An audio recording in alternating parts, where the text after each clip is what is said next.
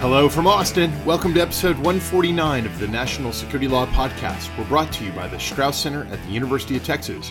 It's Monday morning, January 6, 2020. I'm Bobby Chesney. I'm Steve Vladeck. Um, quiet times, man. Yeah, it's been a while. We took we took a heck of a um, a window of history to take a two week break between shows. Yes, these these media posts will serve as notification to our listeners uh, that uh, should we go on vacation ever again, uh, no one's allowed to make any news. That's right. Um, Such legal no- such notice is not required, but is given nevertheless. apparently, our holiday vacation schedules are irrelevant to world affairs because it's been a busy time. Um, there's stuff from like 10 days ago that I've lost track of completely. We're going to focus today, I think, Steve, on Iran. Is that right? Iran and Iraq? Oh, we're not just doing an all frivolity episode. yes, I think uh, in in That ship has sailed. perhaps the maxima of combining deadly serious things with frivolity, we are going to talk about the uh, Iran situation in Iraq, and then I think when we do get to our little frivolity at the end, I do believe we're going to talk about Frozen Two and the final Star Wars film. So how's that for some? What it's not really cognitive dissonance, but how's that for a whipsaw? It's something. It's a characteristic of the show. So if you're new to the show, Wow. don't be too surprised. This is actually how pretty much all 148 prior episodes went. Um, okay, You're, well- you're, say, you're saying not well and awkwardly. I thought that was obvious. Yeah. All right, um, it's hard to know where to jump in on this, but probably it's best to provide some some background before we start tearing into the legal issues. But maybe it's most Legal, important. legal and and policy. yeah, issues. but it's best, someone I, someone I know gave a pretty good quote to the Washington Post. yeah, and I wanted to kind of reprise. Thank you. I, I want to reprise that a little Oh, bit. oh, by- you too. Yeah. um, there is a lot of legal discussion coming up, and um, I think you and I have experienced plenty of times before, but certainly in the past couple of days, um, it seems hard for some people to to hear a, an assessment of legal frameworks without assuming that ah, if you're arguing something is or isn't legal, it must be because you want it to be possible to have done that or to have not done that. The amount of the amount of shit I've received on Twitter over the last week for having the temerity to suggest that I that like I actually think you know it's not implausible that Soleimani was a threat. I mean, it's I got copied in on one. Of, somebody was hassling you a whole bunch, and then at some point I got dragged into it, and I was I looked at it a little bit. You know, my policy is if I, I if I detect that it seems like somebody's just uh, stirring the pot, I I. I don't think you know you should engage. But uh, I know you also get bombarded with that, so you have my sympathy. but also like read my like who you know. Have some context, man. Yes, I am out there shilling talking points for the GOP. That is me. Typical Steve Vladeck. Um, there's a good uh, program title. Typical Steve Vladeck. Typical Steve. Vladeck. Uh, I'm sure we'll do better. Um, all right. So, I, I, no, I think I think our episode title has to be some play on that stupid ass Trump tweet, right? Like, Yeah, I you hereby- how did the- it go? These tweets, these you know, these media posts provide notice that this this podcast provides notice. Oh, clear. This this this podcast provides notice. We'll fill in the blank from there. For So, sure. so, so the, this is, but I do want to sort of flag as part of our discussion of the law and policy of everything, Yeah. also the insanity of what the president is doing and the extent to which some of his public reactions, I think, should be giving ever more cause for concern that you know something is not computing and. There's, there's, this is, this is, this is what many of us feared about a president who, like, you know, kind of goes a little cray cray. well, that so let's get to that. I think that um, for those of us like me who were never Trump uh, conservatives, As opposed to me, well, I'm, I'm, I'm back to my Twitter trolls. right, well, right. Yeah, you whatever you were, you weren't a conservative. True. Um, uh, that could be a, that could be your title.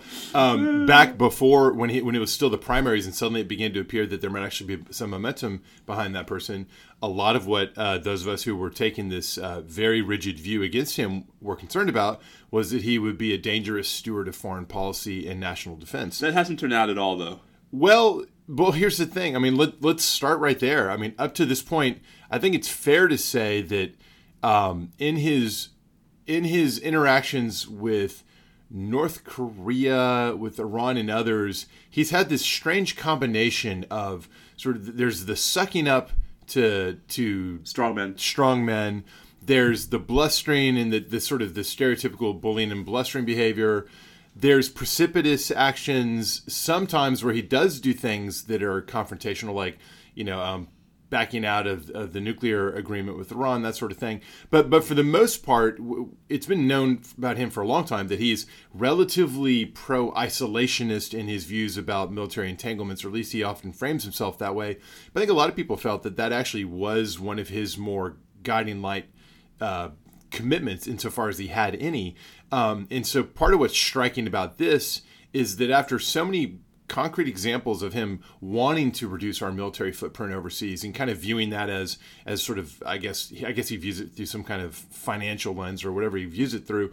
Um, suddenly he's leaning in so aggressively. I think it's part of what caught everyone so by surprise in this latest turn of events. But let's let's talk about what these latest turn of events are. We well, should and, assume everyone's fully up to speed. And, and I do especially like the defense of this that this is he just wants to get our troops out of Iraq well, I hadn't heard it put that way, but um, there's there this, are people out there saying that you know defending this nonsense on those grounds. Well, no, whatever else is true about this, it's not like it's super well thought through, you know, three dimensional chess. So I think we can, I think on we his, can rule that on, out on his, on his part, part, Although there is, I mean, there's. I'm only talking about him. No, no, but there's reporting about you know Pompeo and you know the Secretary of Defense and Esper and Milley and all these guys that like this actually had been in the works for a while. But, all right, so right, but but you're not saying that those guys were hoping to bring all the troops home and get the U.S. out no, of no, the no, Middle no, no, no, no, no, no, no, no, no, yeah, no, no, I think quite, to the contrary. Right, no, that's what I'm saying. Like yes. the, but so, that but that's the disconnect here, right?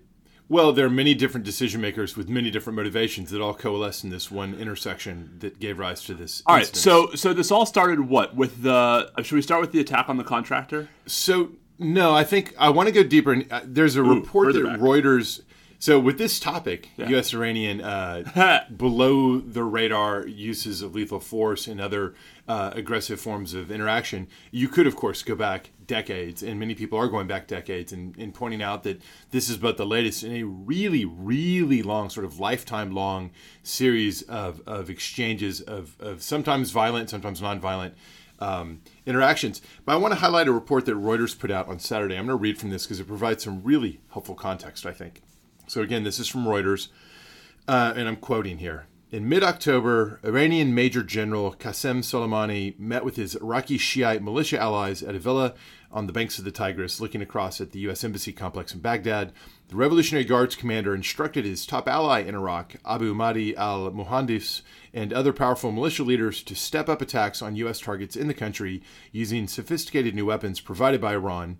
Two militia commanders and two security services briefed on the gathering told Reuters. And then the article goes on to kind of unpack things, talks about uh, an increase in the supply of Katyusha and other uh, missile uh, capabilities from Iran to the militia groups, especially uh, Kataib Hezbollah, which is uh, group, and how the idea, at least according to these uh, these Shiite Iraqi sources who talked to Reuters, the whole idea was to bait the United States into some sort of military action, which might then a distract the Iraqi public from its growing uh, unrest over Iranian influence in Iraq, turning their attention instead towards the U.S.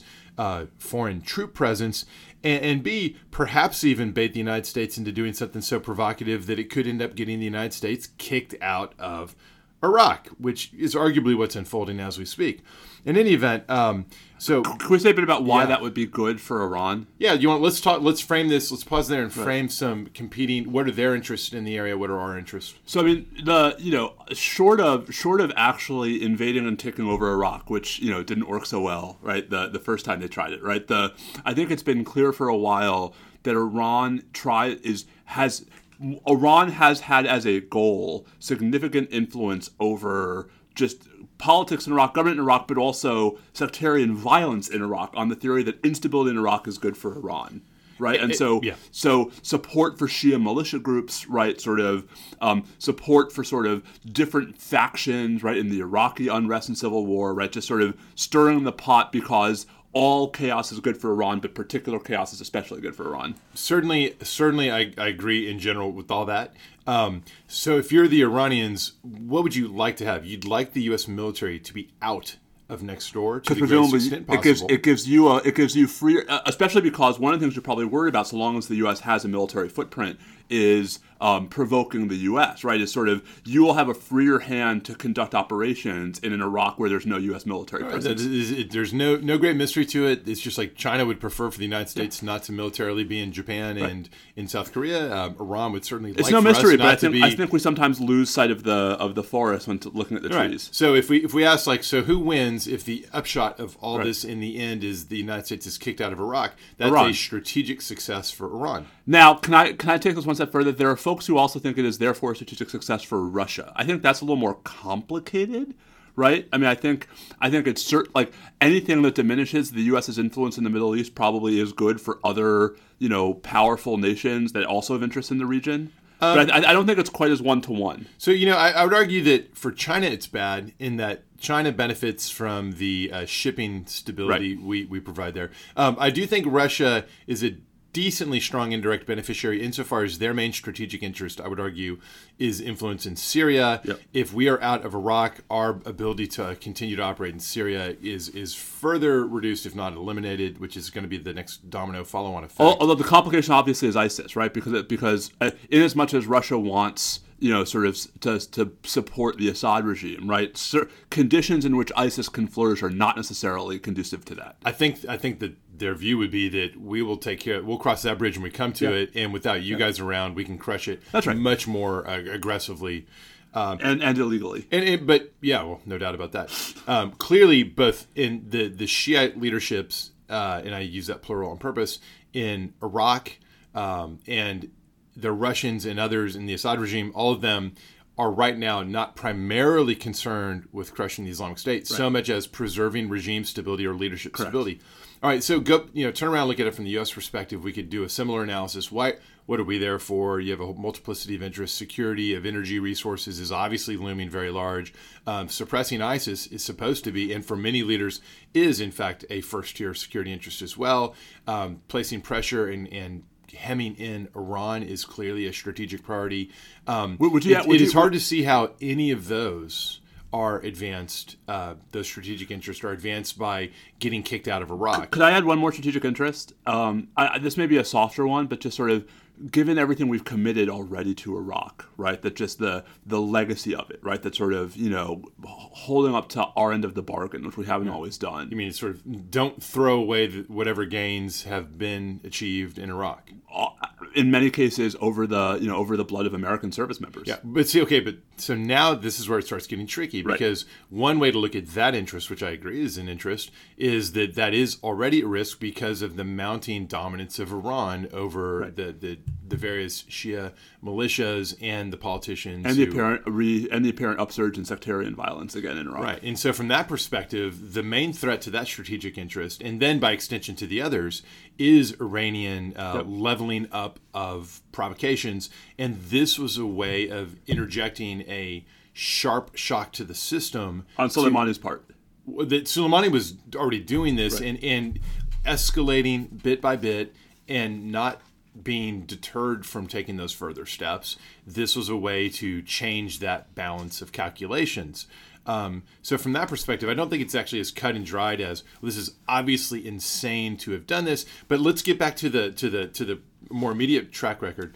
So um, entirely apart, it's an important part of the conversation to acknowledge that there's a there's a widely believed and asserted, and I have no reason to doubt this is true, uh, set of facts about Soleimani and the Al Quds forces responsibility directly and indirectly for the death of American service members and American personnel over the years, not just in Iraq, but certainly in Iraq. Um, more recently, the claim would be that they're directly arming and directly, uh, at least at the strategic level, issuing direction and control to these uh, proxy militias in Iraq. So here's back to that uh, Reuters article. And, and, again, we just set up how in October there was a decision to try to level things up and to try to uh, prompt the U.S. to take some sort of provocative action by continually increasing the scale of the attacks and the sophistication of the attacks.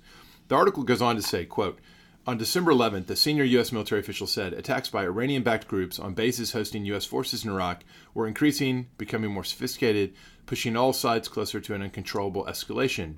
His warning came two days after four Katyusha rockets struck a base near Baghdad International Airport, wounding five members of Iraq's elite counterterrorism service. Um, skipping ahead, On December 27th, more than 30 rockets were fired at an Iraqi military base near the northern Iraq city of Kirkuk. The attack killed a U.S. civilian contractor, wounded four Americans, and two Iraqi service members. Washington accused Kataib Hezbollah of carrying out the attack, an allegation it denied. The United States then launched airstrikes two days later against the militia, killing at least 25 militia fighters, wounding 55. That, of course, okay, that's the end of the quote. That, of course, then immediately led to the apparently, at least partially instigated by Soleimani, um, incursion into the U.S. embassy, and then the airstrike that followed against Soleimani and Muhandis themselves, killing them. That's where we got to today. Um, so, do you want to jump in at this point? We, we can talk about what glimpses we're getting in the media about the process of the decision making, which is pretty interesting, but we, we have only an incomplete picture there. We can talk about the legality of, of the first airstrike on Kataib Hezbollah. We could talk about the legality of the killing of Soleimani. Where should we jump in? I don't know.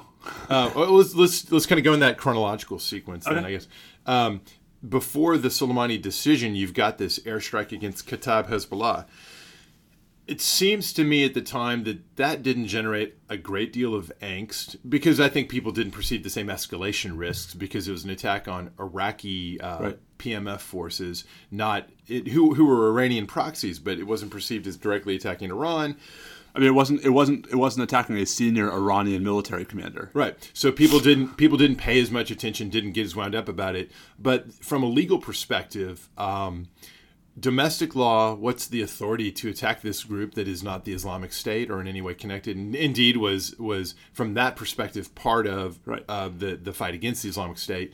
What was the domestic legal authority for that? And I think everyone, including myself, who looked at this, thought, well, if it's true that these guys just launched, launched 30 rockets that killed an American and wounded others, um, of course you have unit uh, self defense and national self defense concepts that Under come into Article two, yeah. under Article 2 of the Constitution. So I didn't view that as, as a particularly tricky question. And, and to be frank, I, I bring the same uh, analysis to bear on the subsequent step of attacking Soleimani, although I recognize, of course, it's a more difficult and complicated question from a legal perspective, let alone from a policy perspective. But that's kind of where I'm coming at this from.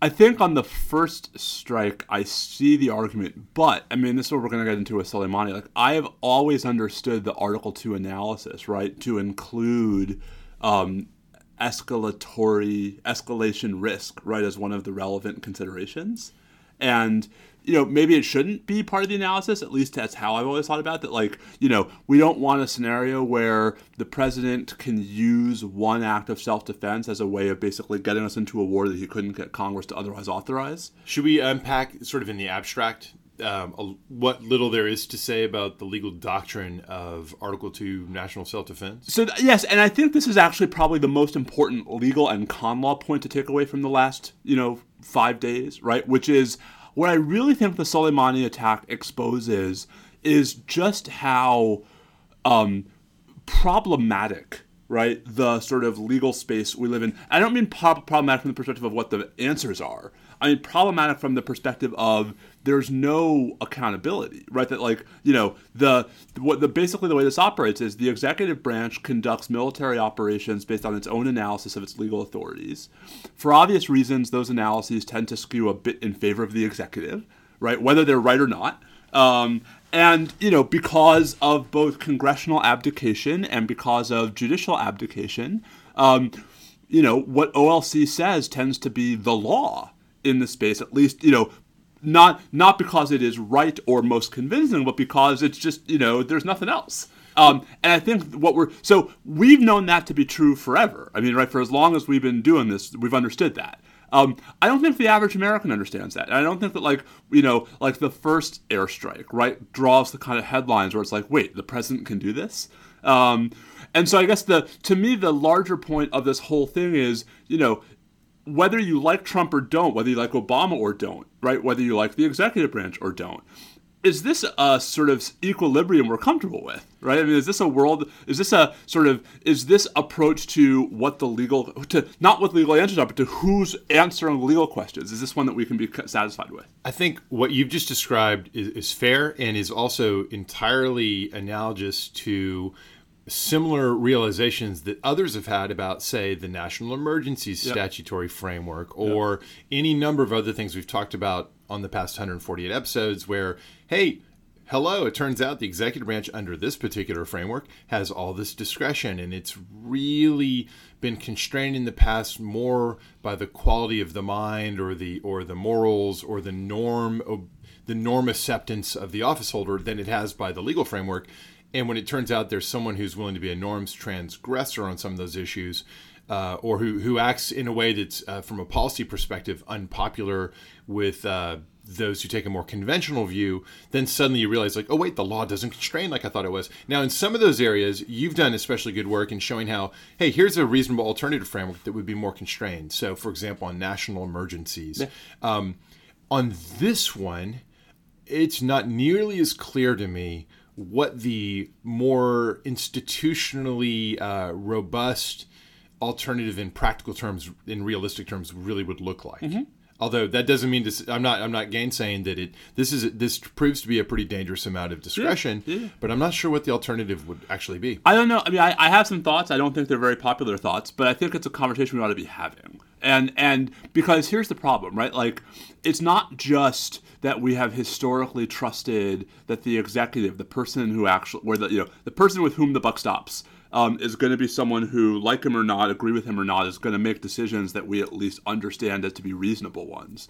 Um, it's that the lawyers were understood to be constraints. And I guess I am increasingly skeptical and have been for some time that the lawyers, that the, the internal executive branch lawyers really are sufficiently effective. I mean, I'm sure they are more than zero constraint, right? But I don't doubt that there is an OLC opinion either in the works or already completed about why the strike on Soleimani was lawful. But And- to, to be yeah. concerned about that assumes that such an opinion would be wrong, but I don't think it's wrong. I don't think we agree on that. I think it depends on facts that we don't know, right? I mean, so so you know, this is where I think. I mean, we talked about this a lot when we did our deep dive on on Awlaki, right? Because I think this is you know, Awlaki is probably the case that people are most familiar with before Soleimani, right? Anwar Awlaki, U.S. citizen, who we killed in a drone strike in Yemen in what 2010, 2011. and, and he was AQAP. He was known to be AQAP's primary English language uh, propagandist, but was believed by the U.S. government from intelligence to be um, intimately and personally involved in directing operational planning, or at least instigating plots outside the outside of Yemen. And, and and a crucial piece of the analysis was was the notion that he posed an imminent threat to the United States, right? Not just a threat in the abstract. And to me, the the the Article Two legality, because I don't think there's a case that the 2001 AUMF authorizes the the strike against Soleimani. I really don't think there's a case of 2002 AUMF authorized the strike against uh, uh, Soleimani. Um, and with all due respect to the National Security Council spokesperson who said this to reporters last Oh, week, the the the, the so-called War funding- Powers Resolution certainly doesn't authorize the strike against Soleimani. Yeah, can we do this? Because I, I feel like we've we're not we need to bring the readers around with us and not jump ahead of ourselves. Yeah. Let's first identify. I think I'm now up to five different statutes that have been Yes. mentioned, or at least four, Four. that are not useful here, but Yes. keep getting brought up. Yes. Um, and then we'll come back to what we started talking Which about and two? we were building up to the article All right, two. so start the 2001 AUMF, right? So, so we've done, we have exhausted ourselves on this show about why the 2001 AUMF, which Congress passed one week after 9/11 to go after Al Qaeda and the Taliban, doesn't apply to Iran, except maybe in a world where you have a theory about Iran harboring Al Qaeda in Iran. And let's let's be clear about that. So, because the vice president incredibly started touting or gesturing towards that theory, Yes. uh, which has a, has a wide following in, in some more obscure corners of the internet. Uh, my was this before or after the vice president talked about the 12 hijackers on 9/11? I that I don't know about, um, but I do know that he made a reference to uh, trying to tie Soleimani to to some sort of way of connecting him to Al Qaeda. My understanding is that um, there certainly have been some transactional engagements between Iran and Al Qaeda, despite their larger theological and policy disagreements and hostilities, uh, including Iran uh, tolerating the presence and, and allowing the presence of uh, basically Al Qaeda fugitives within Iran.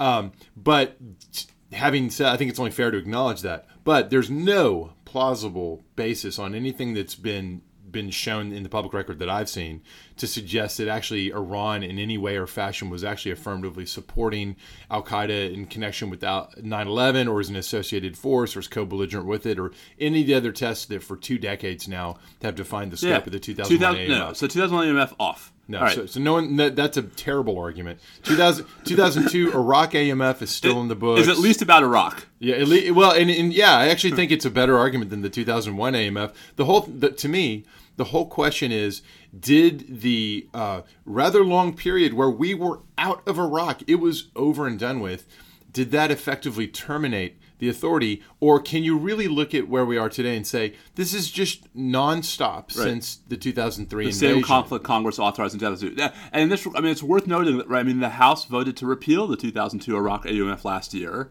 right? And it just got nixed in the conference version of the NDAA. Well, I think that actually that fact cuts against Well- the position because Congress has taken up the question of whether to repeal it and has failed to do so. Yeah, although, So it's clearly still operative. but but but what is it? But what is it authorized? Right? I mean, the Well, th- that's why I think that's a better argument. I think I think the fact that the House took it up and then didn't Yeah. get it across the finish line is actually a bad fact. maybe I, For, I- for those who want a, neg- a narrow, I, I'm less. I'm less convinced it's a bad fact. I think it's. I think it's. I, I don't think it's a clear. I don't think it puts. Well, we have to agree three. at least that it doesn't actually move the needle because No, you know, the it's, actual it's just, it's just, just, a. I, I just think it's a relevant data point, right? That that that it, out there in the world is a conversation about whether the 2002 AUMF is still doing anything.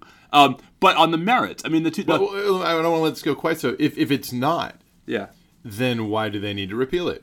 And and why would somebody resist repealing it? just to take off the table the even arguments like the one that we're having right now. I don't know. I, I think it's a bad fact, but Right. but I think we On agree merits. that on the merits, Yes. it, its scope doesn't encompass an attack on an Iranian general. um, because right the whole purpose was sort of regime like the whole purpose was defending Iraq right and and bringing stability to Iraq and the no you know maybe if the Iraqi government were actually like maybe this operation had been carried out in conjunction with the Iraqi government there'd be a stronger argument in that direction but so far as we know it wasn't Yeah. Um, so a third, right, you mentioned you mentioned the War Powers Resolution, which of course, Ha! by its own terms, uh, Doesn't authorize literally and, and more and more symbolically, is not itself a grant of authority to do anything. Um, so it really ought not ever to be talked about in that particular and way. it literally says so like I think no, that's, actually, what, that's, why I uh, said, that's why I said literally. it's section 8 B or 8C right It said literally this shall says- not be cited yes, as. yes. All right. So an, that hasn't stopped him Another fun one um, that really annoys me is that there there have been a few references to the fact that um, the IRGC, the uh, the Islamic Revolutionary Guard Corps. The White House keeps calling it the Iranian Revolutionary Guard Corps. I, yeah, that so IRGC got added to the They're list of very smart. designated foreign terrorist organizations. Ah, yes. Um, and it's I've seen several sources now acting as if that was the Ergo. same thing as adding it to the list of associated forces under the AUMF. No, The FTO list, my friends, anyone has like sixty organizations on Well, it's it. got tons of them. We're not. We. It, it is not a grant of use of force. What is it? It is. It triggers third-party liability under the material support laws. It has a bunch of Immigration and Nationality Act consequences. It is not in any way a grant of authority. So there's four down. Let me give you a fifth one. Um, somebody was quoted the day after the attack. Someone from the government was quoted as citing a provision in uh, that that provides funding for special operations. Uh, you know what I'm talking about? Yes. It's special operations support. One twenty ten USC one twenty seven or something like that. 127E, I believe it is. Yeah. It, it's it's authorization to, for SOCOM to spend money on allies who are helping us in our counterterrorism operations. It's a funding statute.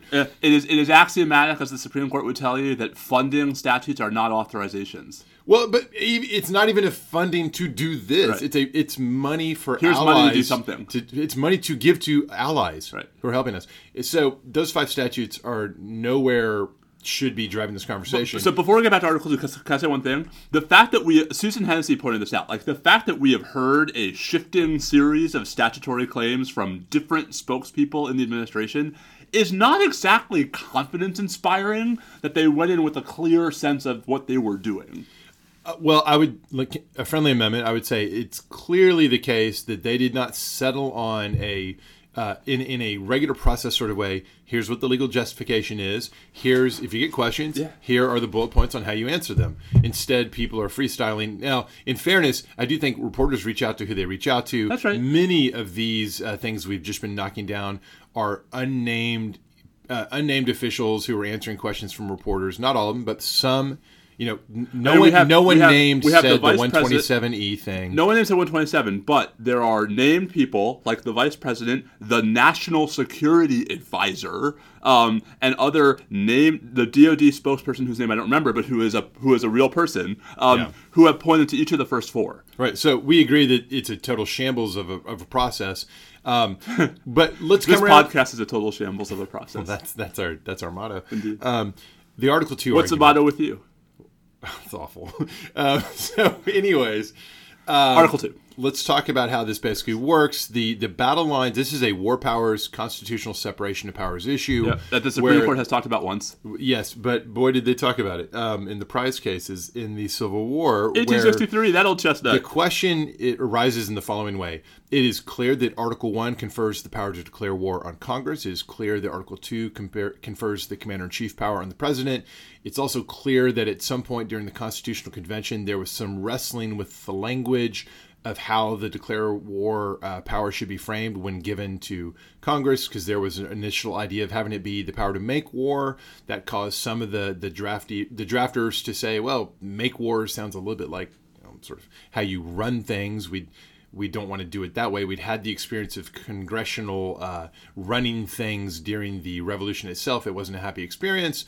Long and the short of it is, um, there's reason to believe from the drafting history that there was an express discussion at the convention about the distinction between r- running the war when America has been attacked, sort of in what we'll call the national self defense scenario, where it seemed clear, or as near as we can tell, that people felt, well, you don't need Congress to authorize it if you've been attacked. So we'll call that defense. Um, whereas the power to take America to war, that was meant to be conferred on Congress. So this gives rise to two really big questions that overhang this entire debate when all future cases arise. One is, what sorts of uses of the military require this debate to take place? That is, when do you have war or something close to war such that you maybe should not be able to proceed without Congress blessing it? Secondly, if you do have that type of use of force, where exactly is the line between offense and defense? When do you have when do you have the sort of provocations that can trigger this national self-defense scenario? Steve, as you mentioned, the, the prize cases in, in 1863.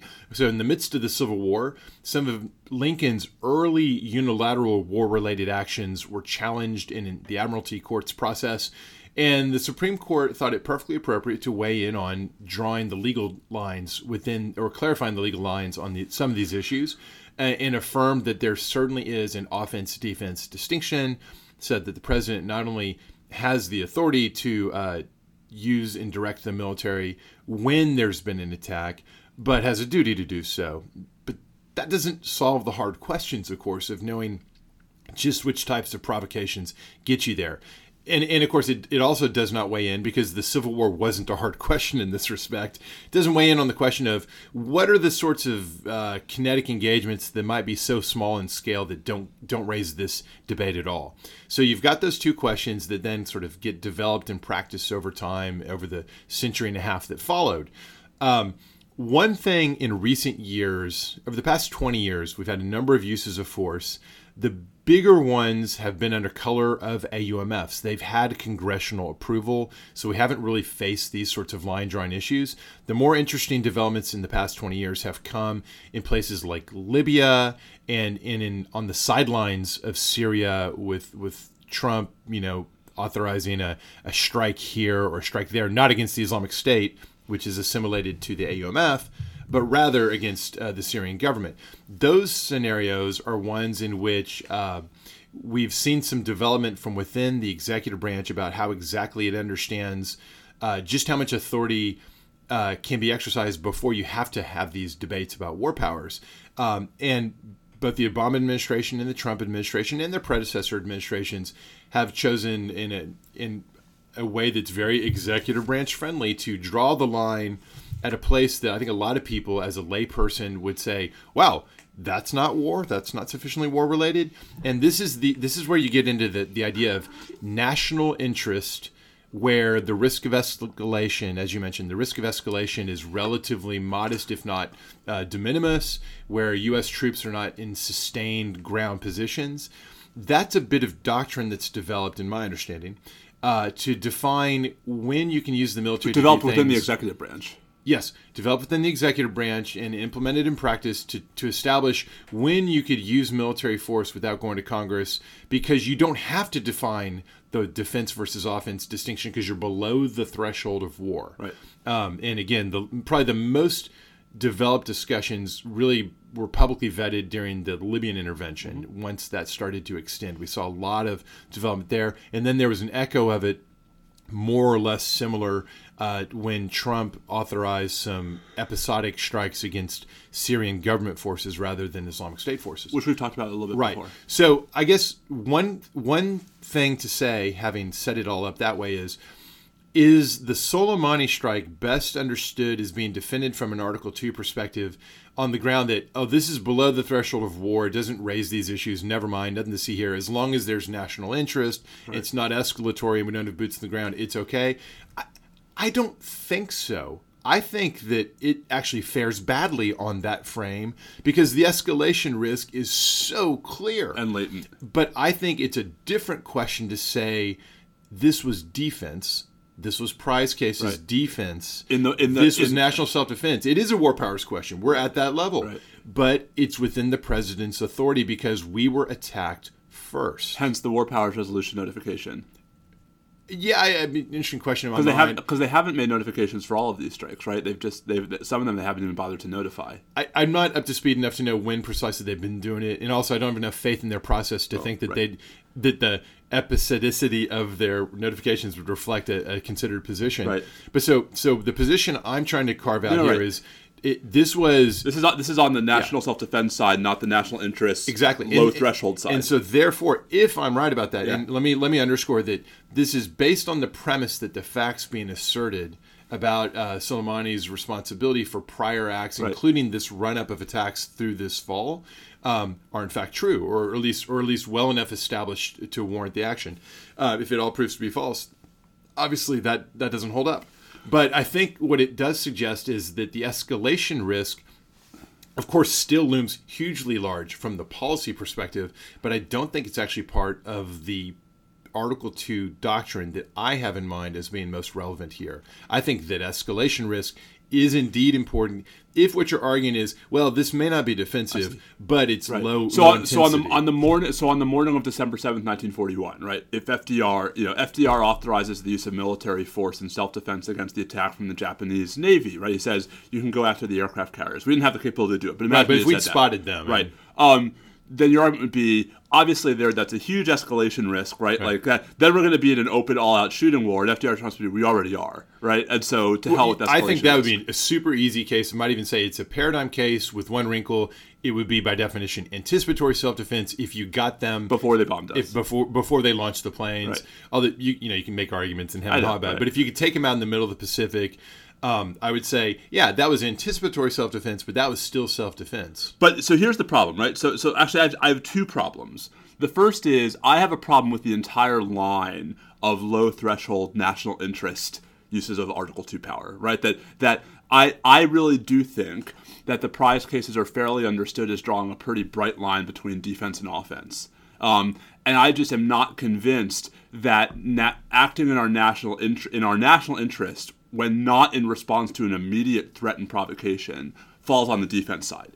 But right, putting that so so I actually have a problem with the whole line of OLC Right. reasoning dating back Right, to it's the. like Libya, the Syria one-offs. I have a problem with all that. Sure, and I think okay. I've been consistent about that. I hope I've been consistent about that. Um, as you say, I think I think I am persuaded that that is not this, right? Um, and that the drift of power that we saw in all of those OLC opinions, starting in the Obama administration and working their way into the Syria strikes, right, is not as overtly implicated here. Although obviously it's of a piece, right? That like you know, if OLC can point to all of these accretions of power, um, then it looks like there's more and more precedent for what it's doing. The problem I have with the way you've, I think, quite elegantly framed this is that everything rises and falls on imminence, right? Um, because if you know what, and this and this is the question: Why now, right? Like, why last week as opposed to last? Like, the Obama administration knew where Soleimani was, right, most of the time, right? The I'm sure even at the end of the Bush administration, we were tracking Soleimani, right, during this stuff. And like, what is it about now? And is it really just the attack? attacks plural last week or was this a long time in the making and they were just looking for an excuse right? Or was it, you know, the sort of super cynical version, right? Uh, sort of wag the dog, right? An effort by the president to distract from the bad of the domestic headlines. Like this is, you know, that's what gets my dander up. And what frustrates me to no end is we will never know. Right? Because historically, I think the president would have felt obligated to provide a full, even if classified briefing, right, to the congressional leadership in both parties to assuage separation of powers concerns, to get buy in from the congressional leadership. We've talked before about how this is not a kind of action that requires gang of eight notification by statute, right, but just by tradition. Um, and the president sort of went out of his way not only to not notify congressional Democrats, but and I realize this is petty, but I want to I want to say this out loud. He retweeted a frickin' Dinesh D'Souza tweet right? That basically said, yeah, the reason why we didn't tell Schumer is because that would be like telling the Iranians, right? I mean, like you know, and so in a world and you know the the historically the reason why I would have been comfortable with this kind of Article Two assertion of power is because I had faith that the congressional leadership's you know notification would have allowed for them to either say yes we support this no we don't.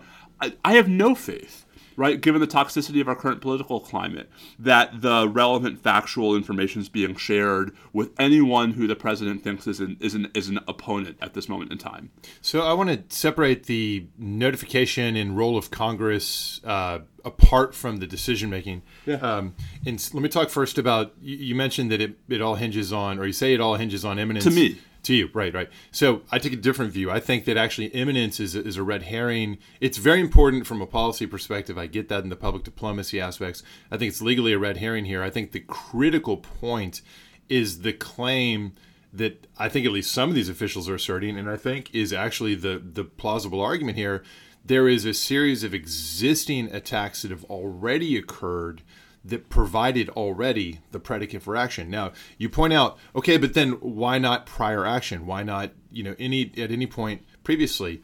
Um, the decision as to whether to take advantage of the potentially available legal authority that's a policy decision and there's nothing wrong with prior presidents and this president previously having decided not to go there at any point in the past. I don't think that ever disables a future president from making the decision that okay at this point the policy calculus is different. Now do i have faith that donald trump went through some uh, in even halfway reasonable, serious, reasonably serious policy calculation, I'm not partic- not particularly. No, I, I, doubt that very much. I, I have a lot of questions about what exactly was going through this person's mind. That won't surprise anyone who listens to this show because I've, as I said at the outset earlier, I've been saying for many many yeah. years now that this is a person who I don't trust to to make reasonable decisions in that respect.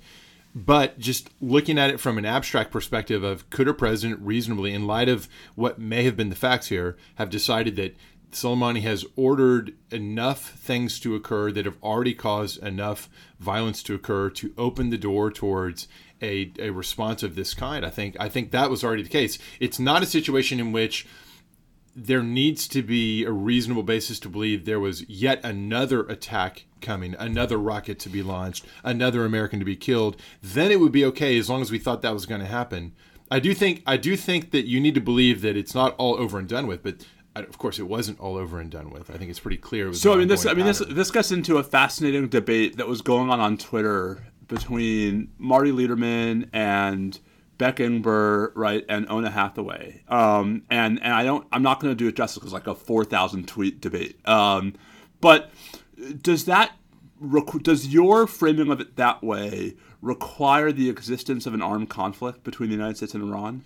I don't think it requires one. I think it gives rise to one once you decide. Okay, let's let's simplify the fact pattern yeah. rather than keeping it real mushy. Yeah.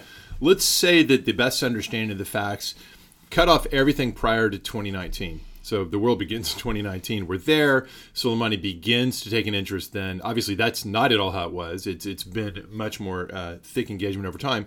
But let's assume that all there is is what I described earlier from the Reuters report: that one government decides to act through proxies, provide them with sophisticated weaponry, and then give them orders to begin launching those missiles, both at the host states' forces and at the U.S. forces there, and that they begin doing so. They don't succeed in killing Americans at first, but then they they finally, with a barrage of 30 of them, kill one American, wound others, and there's every reason to believe there's more of the same coming.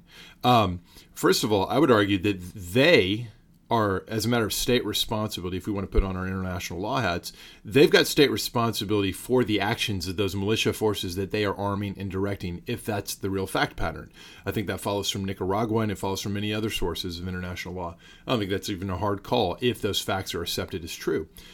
I would argue that when one state is doing that against the forces of another state, these sorts of military kinetic engagements, then I think you've actually got a state of armed conflict between them already. Now, both governments may choose not to publicly talk about it that way. They may not take any particular actions for a variety of policy, political, diplomatic reasons, but as a legal description of what's going on, I think they've actually already got an international armed conflict between them. Even if that weren't the case, I certainly think that when the United States military conducts a military strike against an Iranian general, the international armed conflict models, the international law of international armed conflict comes into bear. IHL comes to bear. It is an IAC scenario. Um, so I'm not sure if that's responsive to your question, but I, I definitely think LOAC at that point governs.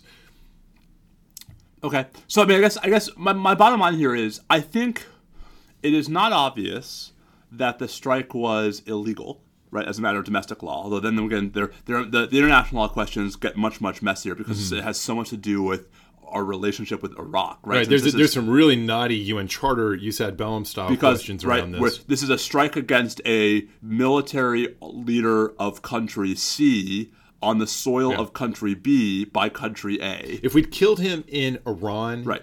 it would be a straight up. It Violation would be a, quite analogous. Yeah. Oh, violate? No, That's not at all where I was going. Well, no, it would be a real sin. Sorry, sorry. It would be violation of Iran's sovereignty, and the question would be whether it was excused by Article okay, 51. yeah, yeah, yeah. Sorry, right, right, exactly. Right. We, we would replicate the entire national self-defense right. type debate, only we'd be talking about it through the lens of Article 51. Was this or was this not a scenario where Soleimani, where Iran we, we we're focused too much on Soleimani as an individual, as if as if he's Bin Laden, right. as opposed to a manifestation of the Iranian state. Right. Um, so we would be talking about whether Iran had engaged in an armed attack already, opening the door for the United States to use force, right. necessary and proportionate force in response. Um, the fact that it occurs within Iraq gets so tricky because what are we even doing in Iraq? Well, we're there with Iraqi government consent. Um, but their the consent moment. is mod. Yeah, we were. Um, their consent is modulated by constraints on whether and how we use force within their territory. It's all supposed to be Islamic State directed. So, um, and I don't claim to have an easy answer on exactly how you cash out the Jus ad bellum UN Charter issues there. I do think that the underlying national self defense issue from Article 2 uh, works out in analogous fashion, involves the same sorts of questions and the same factual predicates as does the Article 51 UN Charter uh, discussion. So anyway, all right, sorry. All right. Yeah. So, but so to say all this to say, I think it's a close call on the Article Two question. I, I think I, think I think it's a closer call than you do. Yeah, um, no doubt. I also think that the fact that like this debate is out there shows just how problematic it is, right? That there's no one other than the executive branch to police the contours of Article Two right? Because you know, suppose that the sort of suppose that I was right and you were wrong, um, right? It wouldn't matter. Yeah. Well, let's make it worse. Suppose the whole deal is that actually it turns out that n- none of these attacks were directed by right. IRGC. Now, I don't believe that. No, no. But but what if it turned out to be true? And and the White House knew it and did this anyway. Yeah. right? We'll make it even worse, right? It's a straight up wag the dog. Right. Um, it wouldn't matter right? Like, I mean, it, it, it, might matter politically, but I wouldn't. I don't even think it would matter politically because what Republican right now is going to stand up to President Trump over this? I haven't seen anyone. If, if, you if there was some sort of tape that showed that this was a straight up wag the dog scenario, I would argue that it would matter politically. But maybe I'm optimistic. There are lots of things I like to think would have mattered. So so sure. all right, no, well, obviously. So so let's talk about what's happened since right? Because whatever one thinks of the original strike, some of what's happened since is um, how do I say? Wait, before we leave it, I want Batshit. I, I definitely want to go there. Yes. But I, before we leave where we've been, I want to flag two things because I do think that um, it is important for listeners to think about how they feel about this in comparison to prior examples. Mm-hmm. I think the two probably most relevant prior examples 1986 operation el dorado canyon and the reagan administration's uh, large-scale set of airstrikes against uh, the gaddafi regime which to be sure, they were careful to say we weren't targeting Gaddafi himself. However, they did they did target one of his residences and ended up killing some of his family. So be careful how we parse the you know the idea that we weren't targeting him. Right. Uh, and then and then also the 1998 uh, Clinton administration use of force in Afghanistan, in particular, after the East African embassy bombings, attempting to kill bin Laden and the Shura Council leadership of Al Qaeda, which missed um, because it took so long for the missiles to get there, but nonetheless was an attempt. In, in both cases, um, these were examples in which there was no authorization for use of military force from Congress. Um, there's no statutory foundation. These were both national self defense, Article 2 uh, airstrikes conducted in ways that were arguably necessary and proportionate responses to prior attacks that killed Americans. In both those cases, uh, much more visibly attributable and much more. Uh, much more high visibility, more media covered events. The East African embassy bombings, of course, were hugely bloody and in the focus of intense attention and, and relatively clear attribution pretty quickly. Um, the 1986 El Dorado Canyon raid was an immediate response to the Libyan orchestrated bombing of the La Belle discotheque in West Berlin that killed U.S. service members. It was also part and parcel of a larger train, uh, chain of what we today might call, you know, gray zone type uh, engagements in which Libyans were engaging in all sorts of nefarious activity. I actually think it's quite similar. I think that It's what the hap- Libyans. I think what happened here was really analogous in some ways, except for the complexity of it taking place in Iraq instead of in Iran, as we said a moment ago.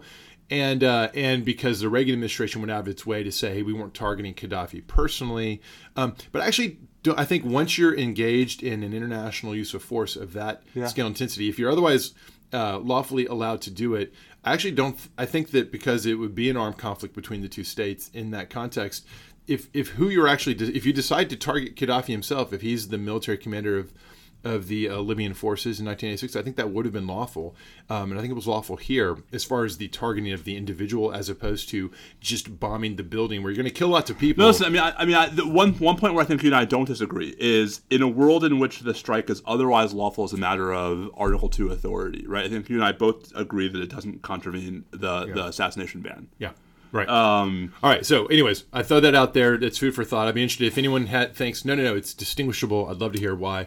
Um, I mean, Iran's not Libya, right? And, and I mean that in a couple of respects, right? I mean, like, I think, you know, I think the threat Iran as a country poses to the United States is, to me, significantly greater than the threat that Libya as a country posed to the U.S. circa 1986. Which is not to say I don't know. I don't, I don't think I agree, but I, mean, I think it's similar. one of them has a nuclear program and one of them doesn't.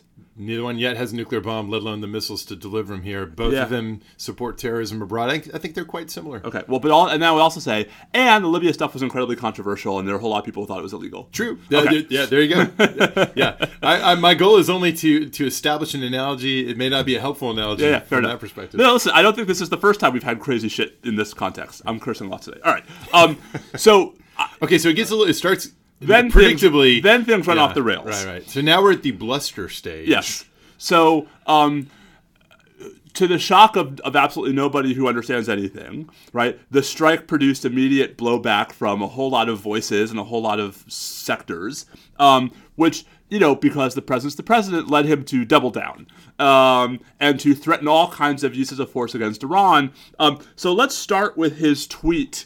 Um, threatening that he was going to identify 52 cultural and religious sites to target. Well, uh, that's not quite what he said, right? He said 52 sites in, Including- may include Yes. cultural sites. Yes. I don't think he ever said religious sites, although that might or might not be subsumed. Okay, fine. that. 52 sites include cult. So 52 obviously is the number. Right? That that number Uh, yeah. has meaning here. Yeah, it's based on the hostages. Right? Um, yeah, targeting cultural sites. That's cool. Yeah, so clearly you can't do that. If if what Clearly he you means, but you say you say clearly he can't do that. who's gonna stop him? I think. Do you think that? Do you think that military commanders, if if Trump issues an order says, "I want you to find some museums and some cultural sites, I want you to blow them up," you think they'll just say, "Yes, sir"? I don't think so. I've seen no evidence to suggest that they won't. What's your evidence? I, I, I turn that back on you and Yeah. ask for evidence that they would. I, I think that the burden is on someone who claims the military would obey a plainly illegal order to show me some reason to think that the military would say, "Yeah, sure, no problem." I just I worry about that. I just I oh, you know. It's good to be worried for sure, but I'm I'm very doubtful. All right. So we have Trump threatening war crimes, right? And so we agree, right? Targeting cultural sites is a war crime. Yeah, it's so there is no question that the principle distinction prohibits attacks on civilian objects, and the only exception to that is when they are being put to use. So if if, if he can Yes, identify right, a yes, cultural okay, site where right. it's being used militarily, Okay. then it then it then they waive the protection for Right. it. But just destroying a museum is destroying a museum. Yeah. Now there's there's a there's a further layer there. There's a view that says that um, cultural uh, installations that are civilian objects that also have a further layer of special cultural relevance may even get further protection. You don't need to have any debate about that. Okay. You can't attack civilian Can objects I- that are not being put can I quote the tweet use. exactly? Because I think it's somewhere in between what I said and what you said. Okay. Good. Yeah. Um, so the tweet says, um, blah, blah, blah, bluster, bluster, bluster. Let this serve as a warning that if Iran strikes any Americans or American assets, we have targeted, as in we've already targeted, Like we know where they are. right? We've got them a list. 52 Iranian sites representing the hostages, some at a very high level and important to Iran and the Iranian culture, right? So, so I, I think he's saying like the list of 52 includes cultural. No, I agree. I agree that sites. he you're right. I think I said maybe. Right. And I- I want to take out the yeah, may. Yeah. No, he clearly was saying that we will attack something that will include. Now he's he's obviously we don't want to fall into the trap of responding to all his bluster because he does bluster. But it's a real risk that he might issue an order to attack civilian objects, and I don't think the military would comply with that. So I really don't. Here's my here's my concern, right? My concern is it would be I would have been assuaged if anyone from his administration stood up and said, obviously the president didn't mean that, right? Obviously the president knows that you can only attack military targets, blah blah blah blah blah. And instead, you've got people like Pompeo going on the Sunday shows and saying, "Oh, that's not what he said." Right, like, like literally saying he said something else, as opposed to if he said that, I would stop him. I'm not familiar with what was how they tried to walk back the statement, but to your point, if they were out there trying to walk back the statement, that's a sign that in fact even they, who otherwise are real hot to try to pursue this course of action in general, recognize yes, that that's about, not a place lying about what he said is better than actually saying what he said was wrong. I, that's not what I said. I know. That's what I said. All right. Okay. So, um, so step one was President Trump threatening to attack cultural sites. Um, step two, this was the best tweet of them all. Um, was the the the these media posts will serve as notification to the Congress that should Iran strike any U.S. person or target, the U.S. will quickly and fully strike back, and perhaps in a disproportionate manner. I know, you're like, Such legal notice is can't- required, but it's given say everyone Okay, so we agree, I assume, that disproportionate uses of military force are unlawful. Yeah, I, th- I think that uh, it'd be hard to construct if you were just going to use a few words. And Yeah. try, if you said on an exam like, "Hey, um, d- u- using like four words, It'd be too easy. issue an unlawful order, Right. Uh, conduct a disproportionate strike against cultural, Now, of course- against cultural. Now, of course, again, I want to stick and be faithful to my own rule of not playing too much into Trump's hands when he's blustering and BSing and doing these, you know, these bombastic statements, Right. And assume that that means, therefore, he's going to issue an order later that's gonna be, okay. I, I purposely direct you to engage in disproportionate response. I agree, but it is too. We are too far into this nonsense of an administration to have the whole like, don't take anything he says no, literally. I'm I'm not saying that we. Should I know you're care. not, but there are people out there who are. There are people out there who say you can't ever take anything he says literally. And Right. Like, honestly, and therefore, everything he says is fine. Right. No, I completely disagree with that. What he says really matters. This matters, and that's why we're going to talk about it. Right. Um, there's no doubt that whether he's referring to jus ad bellum proportionality, that is to say, um, that the response to an armed attack in self-defense will be a disproportionate response, or whether he means jus in bello uh, proportionality, that is to say, we're going to ha- intentionally kill more civilians than the than would be warranted under the principle of proportionality. Wh- whether he means Article Two proportionality, there's proportionality in several different relevant frameworks. By definition, if it's disproportionate, then you you've contravened the framework. Whoops. Um, and again, I don't think that if he somehow could articulate a way of, Yes. if he said like, you know, I want a disproportionate response. What he would get would be a response there would be a weighty response, but it would not be an obviously war crime response because I don't think DoD's just going to go out there and say, okay, he want he wants the principle distinction violated, let's do it. He wants the principle There's of a whole- proportionality violated, let's do it. I'm trying That's to remember. I'm happen. trying to remember. There is a whole West Wing episode. I think it's in the first season. It's like one of the early episodes called "Proportional Response," or like Oh, the it? whole episode, like where like there's like, what are the virtues of a proportional response? And I was like, it's the law. oh, I got to see that. I've not seen Um, that. Um, I will say this though: we don't want to fetishize the idea of proportionality in the sense of making it sound like it's a mathematical calculation, No, no. and thereby running the risk of making people think that there's any kind of formula that can be brought to bear here. The truth of the matter is, uh, both on the Article Two and ad bellum proportionality, and and to a maybe a lesser extent, but nonetheless a disturbingly real extent on the collateral damage proportionality fronts. The question of exactly what's proportional has lots of room for disagreement. I disagreement. completely agree, but And- but literally I- saying it's going to be disproportionate. No, I know. I know. Okay. Um, two other things. Two, two, one small point and then one big one, right? To sort of wrap this up. So, um, third, there were a bunch of reports yesterday that seem to have been sufficiently corroborated to now actually take seriously that Customs and Border Protection has been ramping up its detention of Iranian Americans trying to enter the United States. Um, th- it's early, right? CBP denies that there's any policy change going on, that there's been any shift in how they approach you know, arriving. We're not talking about people with no connection. We're talking about people who are living in the United States.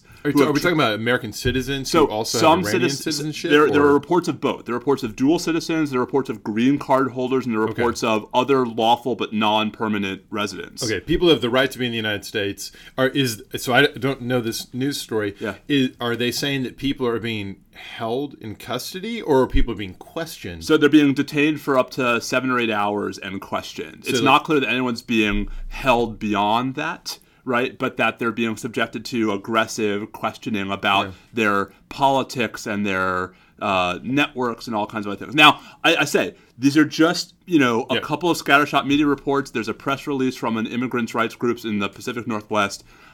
But if this is true, right, and I, and I stress the if, right, um, that's a rather alarming escalation. Um, and I suspect, I mean, it's, it, it, it harkens back to the very beginning of the travel ban, right, where there was this knee jerk reaction where the original policy was so unnuanced that it swept up all these folks who had like clear due process rights to enter the United States, like green if, card if holders. we're talking about someone who's got who's an Iranian citizen yeah, who's coming into the United States from wherever, who's uh, returning to the United States? return- right? We're talking about that the- residents. The, claim is only for people who were here already. Okay, but okay, so let's hypothesize some individual who is an Iranian citizen who's a, got a student visa, goes back to Iran, comes back.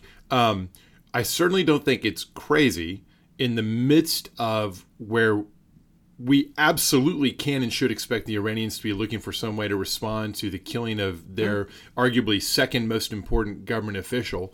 Um, for there to be enhanced screening. if there's some so this is i mean this goes back to one of the longest debates in our field right which is individualized suspicion versus mass suspicion right and you know i would hope fervently that any any additional screening right is based on facts beyond their their their national origin right? That that that there's at least some reason why you believe that someone who's say someone's been living in the US I mean one of the reports is is, is a um, a writer who's been living in the US for 35 years right? Like some reason why all of a sudden you think that they warrant additional process beyond the fact that they are you know they were born in Iran. Cle clearly, that would sound like both uh, a problematic and, and stupid way to devote scarce border security that's never st- that's never stopped us Um, before. but but I can't say that the idea that in this context you can't say all right we need special focus on Ira- people who have ties to Iran of, of any kind including people who are not Iranian citizens but spend a lot of time over there for whatever reason. I think it makes perfect sense for there to be some sort of leveling up of scrutiny at the border in this if context there was, I, for, for me, it all rises and falls on whether there's some individualized reason why this person is more suspicious. Could can't we have it both ways in the following sense that there's in general a decision to focus on Iran as a target set in this sense, and then within that general leveling up to exercise sound individualized suspicion to determine just how long and probing the questioning is going to be. And indeed, isn't that probably, possibly at least, what's actually going on here? That sounds reasonable to me. But the idea that you can't say, all right, we have a special concern with Iran right now, I think that can't be right. That's not that's not what I'm saying. Right? I, I know you're, you're, I know you're saying it needs to be individualized, but I think that you, I think that it's not just a binary. Yeah, but I, I, suffice to say, you have more faith in CBP than I do. Um, I don't think I don't think it's fair. I don't think that's fair because I don't have a lot of faith in CBP necessarily. I have none. So Well, okay, well that is fair then. Some by is more than definition. none. But I think that the fact that there may be an across the board directive. Let's imagine they reveal tomorrow that all right, CBP's issued a directive. By the way, if they, by the way, if they reveal that tomorrow, that means they will have lied yesterday. Oh, is that right? Did Yes. they they denied there's any? They deny that there's any. They denied. They denied that anything was going on at all. Well, that actually sounds almost incompetent because, in fact, I would argue they should be paying special Duh. attention to people with ties to Iran right now. It, it was this, Bobby. The thing that got my dander up was the denial, right? Because it's like, wait a second, like you know, if CBP comes out and says, you know, uh, everyone stay calm, like you know, we're not, nothing radical has changed. We're, just, paying reasonable. This We're- is a right, dangerous time, and we're right? Yeah. Uh, con- consistent with the travel alert that the State Department issued Right. the other day for Right. America. Yeah, right, like, we're real concerned about Iran right now. We're being careful, but we're not doing anything that's unwise. instead the response was, nope, nope, nothing, nothing, to, to see see here. I agree with you that that's ridiculous. All right, and then last, I mean, we're, we're, we're running out of time, and I, and I do want to save time. Maybe we'll save Star Wars for next week. Um, we don't want to give short shrift. indeed. We'll get, we'll do Fresno instead. Um, all right. So um, the last thing is just uh, the the the policy implications because we've really we've we pounded into the ground the legal issues, right? And I do think that we should talk about why you and I both have the reaction that legal issues aside, right? This is uh, troubling as a policy matter. Well, I think I think it'd be crazy to deny that this is super high stakes and, and high risk. Um, I suspect you and I may disagree on whether, at the end of the day, this was unwarranted. Um, what do you think? I, I'm assuming that you think it was a, a terrible idea, but are you open to the possibility that, in fact, no, there was. This is someone who keeps getting American blood in his hands, and at some point we had to we had to do something that would be effective to stop But that. you, I mean, you said before something very important, right? That that it's important to understand the strike against Soleimani is not against a strike against a person, but as a strike against someone who was a senior figure for right. Iran. No, this right? is an attack on Iran. For and so, sure. the, and so the question is, well, won't there now? Won't there be another Soleimani, right? And so, so right, like, like how much of this is one guy who poses a unique threat versus just we're attacking this guy in his official capacity, right? So And- I, I think there, there's no question. Obviously, he's already got his replacement. Um, I do think Soleimani, to some extent, was unique due to the tenure and charismatic elements of his leadership and the length of it and the, the extent to which he was. I really do think he was al- almost uniquely powerful in this respect.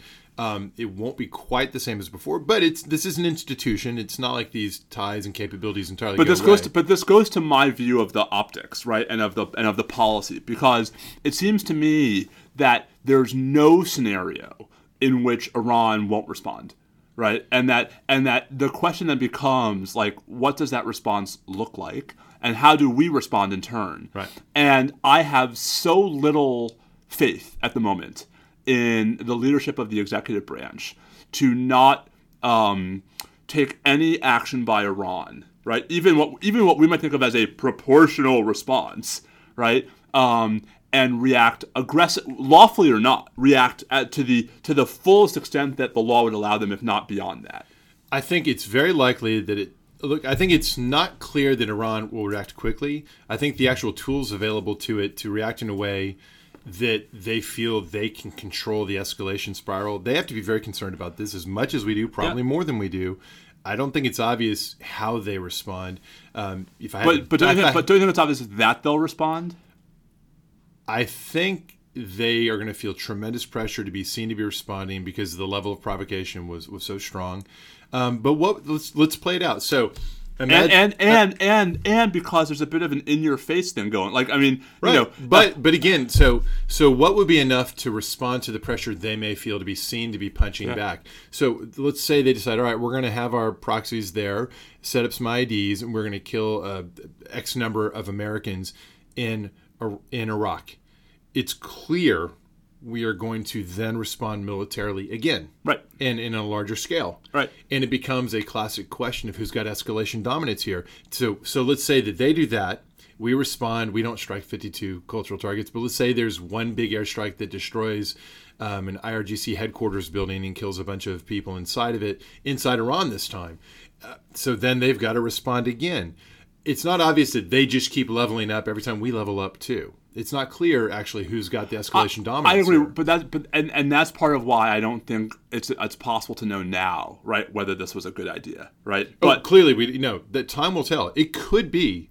We need to be open to the possibility. It could be that it turns out this was a significant deterrent blow to them, and Yes. that this causes them to pull back to some extent on their could on be. Americans. It So- might. Suffice it to say, I am far more. If, if I had to put money down, right, I think it's far more likely that the, that more Americans will die, right, um, in response to this than than than than perhaps had this not happened.